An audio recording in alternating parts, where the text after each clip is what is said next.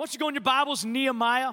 Nehemiah chapter 2 is our text uh, for this series. We've been in the series called Rebuild the Walls, looking at the life of Nehemiah. It says in verse 3 But I said to the king, May the king live forever. Why should my face not look sad when the city where my ancestors are buried lies in ruins and its gates have been destroyed by fire? The king said to me, What is it that you want? And then I prayed to the God of heaven and I answered the king, If it pleases the king, and if your servant has found favor in his sight, let him send me. Everybody say, Send me. To the city in Judah where my ancestors are buried so that I can rebuild it. As we've been studying the life of Nehemiah, Nehemiah's heart is broken because the city of God is broken. I, I, just want you to know this from the outset that the condition of our cities, the condition of our culture, the condition of our world should affect us. It, sh- it, shouldn't affect us in that we want to just be outside of it. It should affect us in that our hearts should break for it. And that God used Nehemiah and the brokenness that he was in to develop burden for the place that he was supposed to rebuild. And we've been talking about burden, and for many of us, burden is it's negative. Burden sounds bad. Like, I, I, I don't want a burden. Like, I, I feel I have enough burdens. I don't want any more burdens. I'm married. It, just That's a joke. Some of, you, some of you said amen too fast. We, we don't need any more, we don't need any more burdens. But I want you to know this a burden of the Lord is to carry the concern of the Lord. So, the things that are on his heart, the things that are on his mind, when we pick those things up, then we would say we carry the burden of the Lord. Nehemiah's plea in, in, in this text is this Lord, send me. I see the broken places of culture, I see the broken places in the city of God. So I'm not just going to sit back and say, Lord, send someone. Nehemiah stepped in and said, Lord, send, send me. I can't remember what, what grade it was. I think it was fifth grade that I was playing pee wee football, and I was more like watching Pee Wee football because I was really small. It looked like a bobblehead on the field because the helmet was so big. And, and uh, every once in a while, I would, I would get in the game. And, and uh, I remember this one game. Our, our team is small little city. You play one game every year underneath the lights. It'd be a night game underneath the lights on the high school field, high school stadium. And uh, so we were there. My grandma, who's with Jesus now, she was there. And so the whole game, I'm like, oh man, I got to get in. Like, put me in, put me in. And I remember it was like fourth quarter, super close game, and um, I hear my name, Bates. Bates, you know, I'm running, bobblehead, running over, and uh, I'm running on the field to my position. Like, kept on looking back to see if Grandma was watching, you know, and uh, and, and and I get out there, and stats don't matter, you know. It doesn't doesn't matter that I that I won the game or the two sacks that led to fumbles, and yeah, I mean, just it doesn't matter any of that. You know, that's just it's neither here nor you know doesn't doesn't matter. But I will say this: there's something about your name being called. I, am to tell you this is that for many of us, we want to be called by God, but the way that God calls us is oftentimes through burden. Man, when I, when I got my name called, I'm ready. I'm like, put me in, coach. I, I, I always knew in my mind, no matter how small I was or how big the opponent was, I just had it in my mind like, I'll find out some way. I'll find some way. You know, if I got to chew off their kneecaps, if I got to trip them, if I got to do something dirty, you know, I'll do whatever I got to do. But like, like, I'll figure out a way. So I'm like, coach, if you knew what you had in me, you would put me in. Like I, but when I heard my name, something came alive in me. I'm gonna tell you this: many believers are hearing their name from the Lord. But because it's not the way, the tone, or with what they want, we turn a deaf ear to the cry of the Lord. I'm telling you, God knows your name.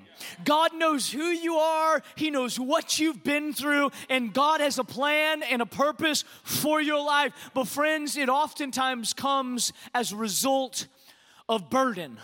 We, have been talking about this that brokenness can turn to bitterness or burden depending on where you take it. So, so each of us, if, if we walk through our story, and we've heard an incredible story today, if you walk through people's story, you would hear stories of brokenness. Everybody has places of brokenness in their heart. When Nehemiah heard about the brokenness of the city, it broke his heart. And then the Bible said that he began to fast and to pray. When he began to fast and to pray, the thing that broke his heart became his burden, and the burden led him to build. I, want to just show this because we've been talking about it for a couple weeks. So go ahead and put that up on the screen. I want, I want to show you visually how this actually plays out. Everybody in their life is going to experience brokenness. You're, you're going to walk through some degree of disappointment, crisis, challenge, complications, trauma, brokenness. What you do with that brokenness really determines what you're going to do or what God will do with your life. You can hinder or aid God in the purpose for your life by what you do with brokenness that life gives you. The Bible teaches us this that the world is in the hand of the evil one. So many people that try to reconcile why bad things are happening to good people don't understand that the world is not in God's hands. The world has been given over to sin and to the world. That, that's why Christians get sick and non Christians get sick. The Bible says it like this the rain falls on the just and the unjust alike. So this is not like, man, I've been going to church religiously. I don't know why my bank account bounced. Well, you spend money just like everybody else.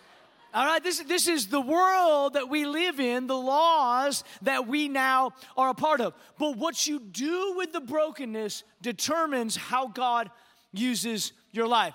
Brokenness for Nehemiah was the brokenness of the city that broke his heart, and he took it into God's presence. He took it to the place of prayer, and it became burden. And the burden then led him to build. You know, a lot of people, they just stay broken.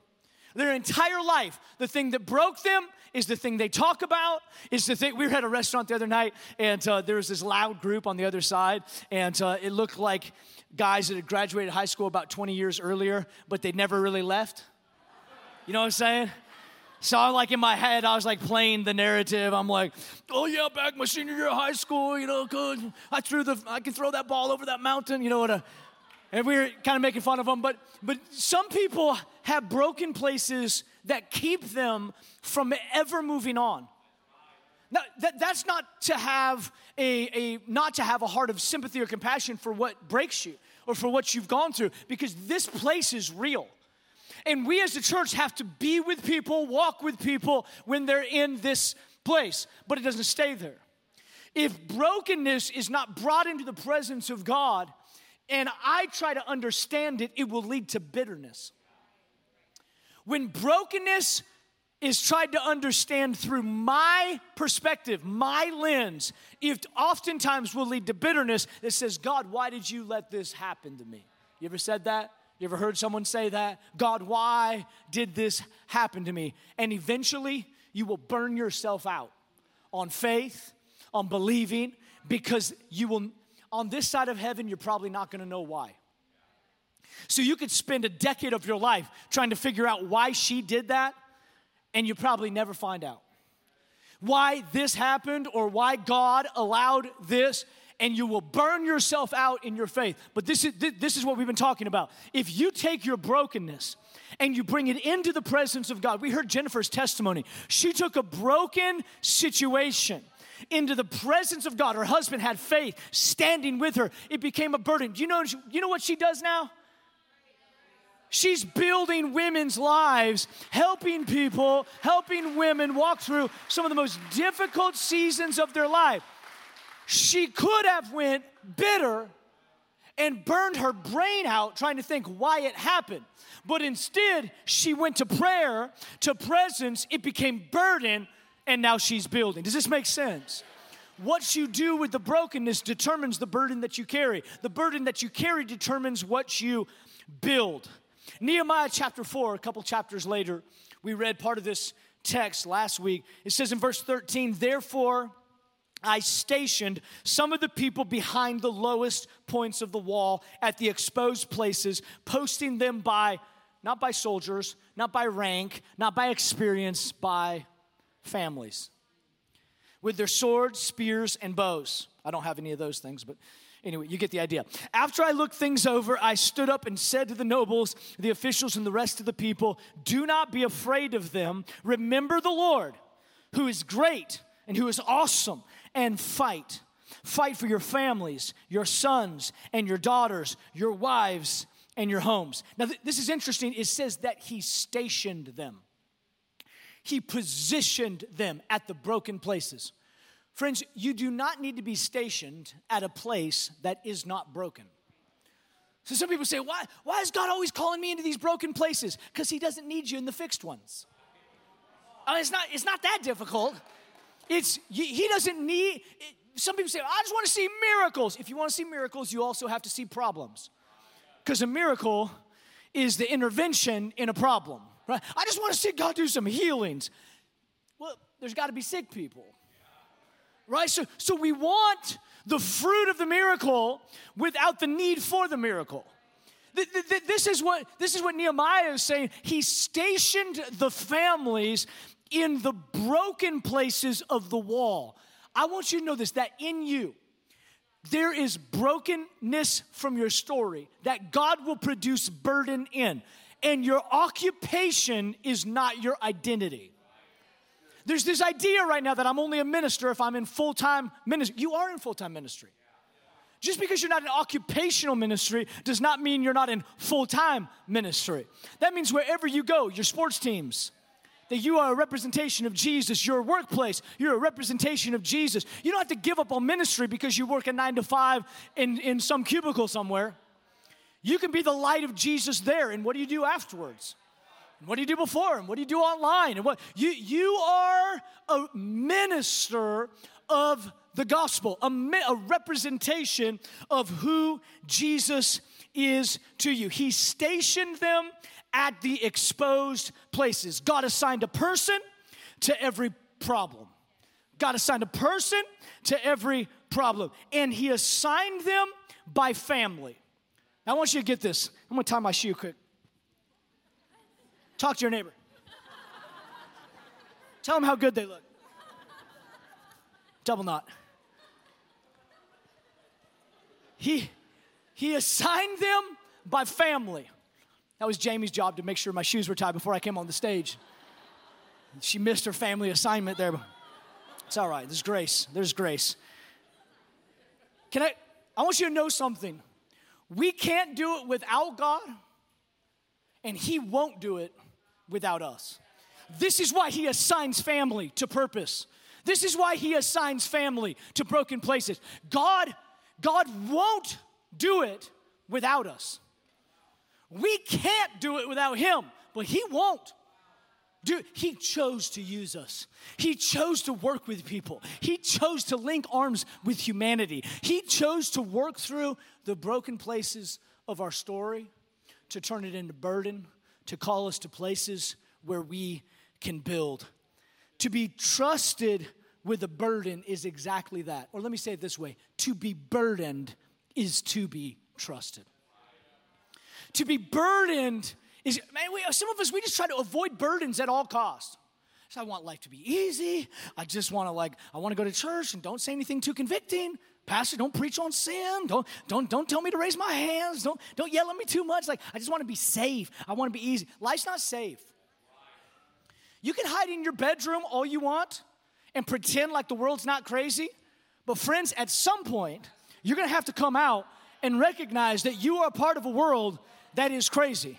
So it'd be better to understand that the burden of the brokenness cannot be avoided, it needs to be embraced. And when I embrace the burden of the brokenness, oftentimes God will give me the strategy in how to rebuild that portion of the wall that He has called me to. To be burdened is to be trusted. Let me, let me just t- tell you this it's an honor, it's an honor to be trusted with a burden.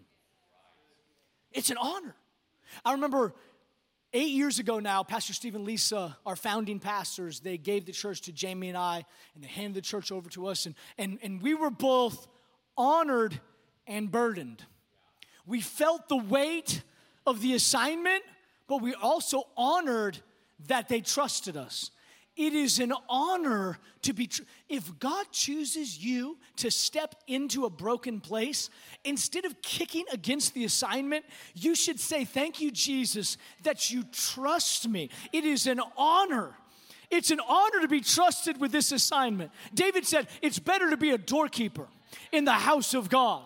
A, a. He's like, I don't even need a good job. I don't even need a good place to the broken wall. I would just be at the door if I can just be serving you. It is an honor to be trusted with a burden. It is also, it's a promise. I love this. I'll explain this. It's a promise to be trusted with a burden, which means this that God wouldn't have burdened Nehemiah to rebuild something that he wasn't able to rebuild. So, this is where the promise comes in. Because if God put a burden on you, it's not to tease you. The reason that God put a burden in your heart is because God is trying to do a work through your life. So, we as a church have a burden for the next generation. That burden is a promise. That burden is a guarantee that the next generation will serve and love Jesus, that they will stand up and be counted with biblical worldview, with godly standards. We believe that because we have a burden. So we say, well, I can be burdened about a lot of things. That burden is an invitation for the power of God to begin to work in your life and through your life to rebuild broken places. You know, one of my pet peeves is when people tell me it's impossible. We actually made it one of the values of our church. All our staff know it. We value impossibility. We, we say it like this there's a yes somewhere. Find the yes. Like this is this is like a it's a it's a really bad day in our staff when someone tells me, I don't think there's a way we can do that. I'm like, I don't know if I need you here. I love you, but like I could have figured out that we couldn't do it. I'm looking for somebody to say, I think we can figure out, we'll figure out a way. I, I, I got faith to believe. We'll pray. We'll fast. We'll do it. We'll, I, I'm looking for some can do faith people that carry the burden of the Lord, and the burden is a promise. God, God didn't give Nehemiah this burden for him to get to the wall and realize, I don't think I can build it. He gave him the burden because God knew that he would bring people around him that would help him build. Do you remember what we studied already? Is that Nehemiah wasn't a wall builder, he was a cupbearer. So he wasn't even a wall, uh, he wasn't even a wall builder, but he had a burden to build the wall. So he obeyed, said, Lord, send me, and God brought builders around him. That's a word for somebody. It's because God's asking you to do something and you don't have the expertise, you don't have the knowledge or the education to do it. And so you've been waiting and delaying. And if you would just say, Yes, Lord, send me, God would send people around you to do what you don't know how to do because a burden is a promise. It's a promise. It is a joy to be trusted with a burden. I think this is a difficult one for me, but there's so much truth in it that the burden of the Lord is actually an opportunity to walk in joy. That even in the weight of being able to see the brokenness of people or the world or situations, it is a joy to carry the burden of the Lord. It's a joy to be chosen for the work of the Lord. It's a joy to be chosen by God to do something for God. It's a joy for God to say, I see brokenness in that area of culture and I'm calling you to go in it. Not only is it honor, not only is it a promise, it's, it's, a, it's a joy. It's a joy. What would happen if we started seeing the burden of the Lord as a joy again? I, I, I called it this week as I was studying. I just said, there is a burden of joy a burden of joy. Lord, give me the give me the burden or give me the joy of the burden. Nehemiah chapter 8, four chapters later, Nehemiah chapter 8, verse 9, it says, Then Nehemiah the governor, Ezra the priest, hold on. Look what Nehemiah's doing now. He's a governor now. He started out as the cupbearer, then he went and rebuilt the wall. Now the dude's the governor. It says, And Ezra the priest, I thought it was interesting. That's, you know, anyways. Ezra the priest and teacher of the law and the Levites, who instructing the people, said to them all, The day is holy to the Lord your God. Do not mourn or weep, for all the people had been weeping as they listened to the words of the law. Nehemiah said, Go and enjoy choice food and sweet drinks, and send me some to those who have nothing prepared. This day is holy to our Lord. Do not grieve. Now, listen to this. Some of you didn't know this is where the scripture is found. For the joy of the Lord is your strength. That's on your dining room wall. And you didn't know it came from old Nehemiah. Nehemiah is the ones that penned these words For the joy of the Lord is your strength. Now, I'll give you some context. They had finished the rebuilding of the wall. Ezra, who is the priest, now comes to read the word of God to the people. They have a sacred assembly. They're ready to read the word of God. Now, you got to understand this is Old Testament, Old Covenant. The only law they have to read is the first five books of the, of the Bible Genesis, Exodus, Leviticus, Numbers, Deuteronomy. Y'all ever read those? That's all they got. Man, when, when David is like talking about the goodness of God, he got that from those books. We've got the New Testament and we can't find the goodness of God. It's like David was reading the law and found out how good God was. Ezra reads the law to the people, and the people are shaken to the core with conviction because they hear all the law and they know how they live. And so they begin to weep. And this is where you see Nehemiah get up and he says, Hey, this is not the time to weep. Now, Nehemiah was prophetically a type and shadow of what would come in grace.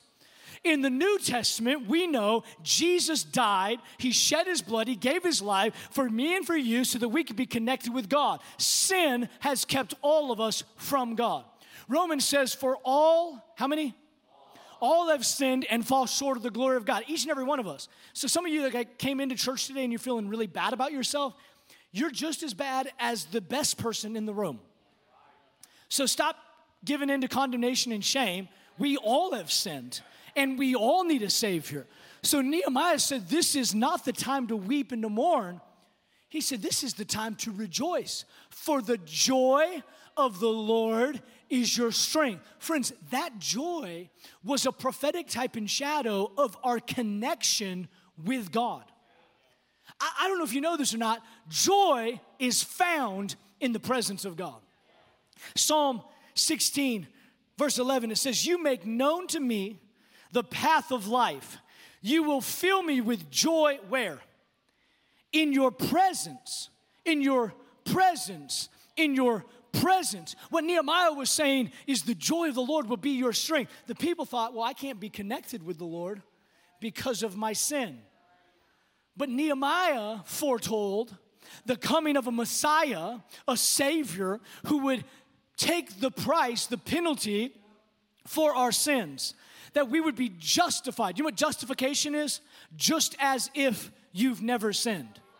Do when you become before God, God's not saying, oh, when you were 13, my gosh. When you come before God in the name of Jesus, it is as if you're coming to Him just as if you've never sinned. That's crazy. Some of you are like, man, I should have worshiped a little more, more freely. I, I should have came to church a little more often. Some of you watching at home, you didn't come today because what you did this weekend.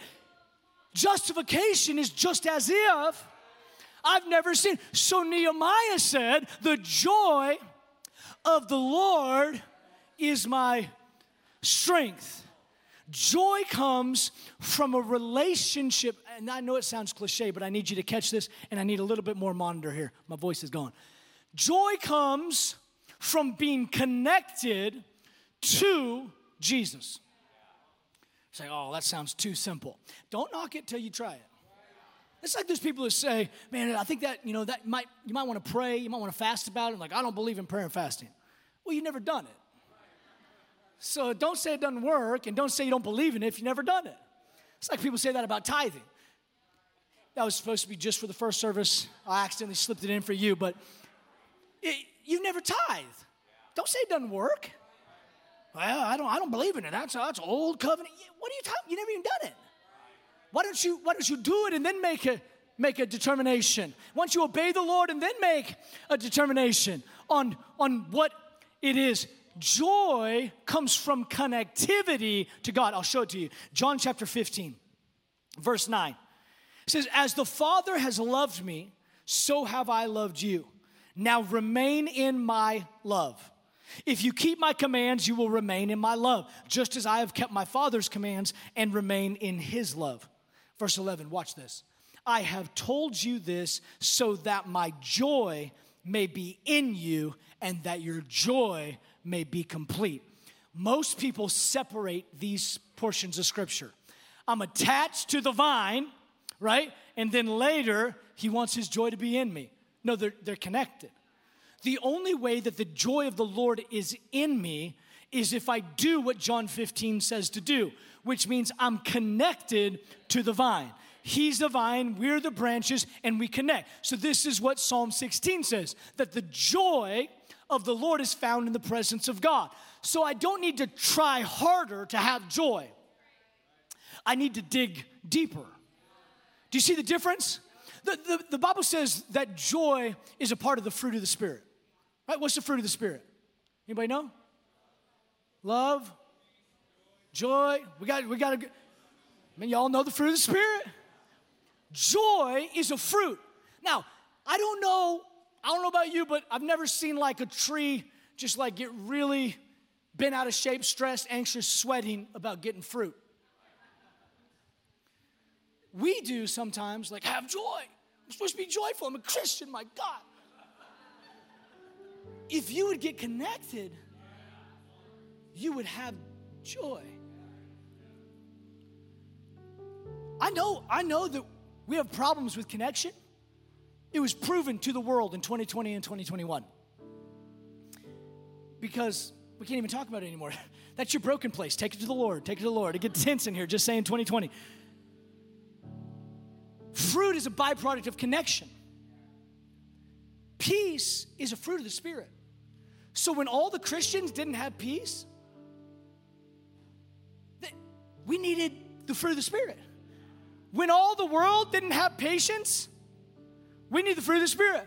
When all the world did not have joy, we need the fruit of the Spirit. Now, here's the problem is that for most of us, joy, what we know it is similar to happiness, which means if all of these things work out, then I have the emotion of joy. If all of my circumstances align, then I feel joyful. Like, I'm, if you're sad today, we could probably make you happy. Right? Like we could we could do enough things. Like you know you had a bad day you lost your job but somebody gives you a check for a million dollars you're like i feel happy. I don't know. I don't know why. I'm just kind of grinning a little bit just smiling a little bit. I got a little got a little bounce in my step. I don't know why but we know why. Your situation just changed. But friends there is a there is a joy that is not connected to outside circumstances. There is a joy that you can pull on, that in the middle of chaos, in the middle of crisis, that you can dig deep and pull from the vine that is Christ, and you can be filled with the fruit of the Spirit. That's the testimony to the world is that when the same things hit them, that hits us, and you still have joy. That's the fruit of the Spirit. Let me tell you a couple things that joy is as we close. Joy is expecting good. You've heard me say this before if, if it's not good, then God's not done. So if it's not good, God's still working. So joy is expecting good. Some of you are like dreading tomorrow. The Bible says, stop worrying about tomorrow, for tomorrow has enough worries of its own. I have to dig deep and connect to the vine. And I can pull peace from Jesus. I can pull joy from Jesus. Joy is expecting tomorrow something good's gonna happen. What if something good doesn't happen? Well, tomorrow, the next day, something good's gonna happen. That's how you should live. Because if God burdened you for it, it's a promise that He's gonna bring it to pass. Joy fills you with strength. This is what Nehemiah said. The joy of the Lord will be your strength. Despair will drain you of strength, but joy will fill you with strength. You ever been on a mission trip, maybe a third world country, and you see somebody that has like maybe nothing, and they have joy? And you're thinking, man, I'm getting convicted because I was just mad because that kid stepped on my white shoes and he doesn't even have shoes but he's happier than me. What's happening? The joy of the Lord will be your strength. If, if you allow yourself to be anchored to Christ, to draw from Him. You know what the problem is? Not just maybe you're an unbeliever in the house, that's all right. There's atheists, agnostic, all different religions come and watch. Uh, you're, you're welcome. But let me talk to the Christians for a second. You know why Christians don't have joy? Because we have bought into the lie that joy is right circumstances and enough money and enough popularity. Listen, if that was the case, the world that has money would be happy. But they're not. I read an article this morning actually about an actress who says at the peak of her career, she was in the most shows, the most movies. She said it was the most hellish time of her life. While the world celebrated her, she died inwardly. If it was that, we would be happy. But Christians have bought into life. I had what they had. Actually, it would work for me. It would not. You would be just as unhappy. You would be just as dark, just as down, just as discouraged. Friends, joy, as simple as it sounds, it comes from the presence of God. Joy is expecting good, joy fills you with strength. Now, listen to this joy is grown in the presence of God. Yesterday, I wrote, Joy is found in the presence of God. And then I crossed it out this morning. And I wrote, No, joy is grown. Because it was found, it'd be like one day I'd wake up and like, I have joy. This is awesome. I found it. It's not hasn't been that for me. It's been, man, life seems crazy. Oh, that hurt. And that's some brokenness. But I feel like, God, I feel like some joy is growing in me. I, I'm just gonna sing about how good you are. I'm just gonna begin to rejoice in the Lord always. And again, I say rejoice. I'm going to talk about and remember how you were faithful last year and you were faithful last month. And I don't feel that good, but I feel joy growing. You got to start growing some joy in you, friends. And it happens by being in His presence, it happens by growing in relationship with Him. I know it sounds cliche. I know you can already check the box and say, You heard it, but have you done it? Have you done it? Have you been with Him in His presence? Have you connected with Him? Have you pulled life from Him? Have you pulled joy from Him? It's real, it really works. Habakkuk chapter 3, last scripture, verse 17. It says, Though the fig tree does not bud and there are no grapes on the vines, though the olive crop fails and the fields produce no food, though there are no sheep in the pen and no cattle in the stall, this is a bad day. Okay, I just like this is this things things are not going well. Yet I will. Three of my favorite words in the entire Bible. Yet I will rejoice. See, this doesn't make sense. Why would you have joy in the midst of all that? How do you have joy in the midst of all that?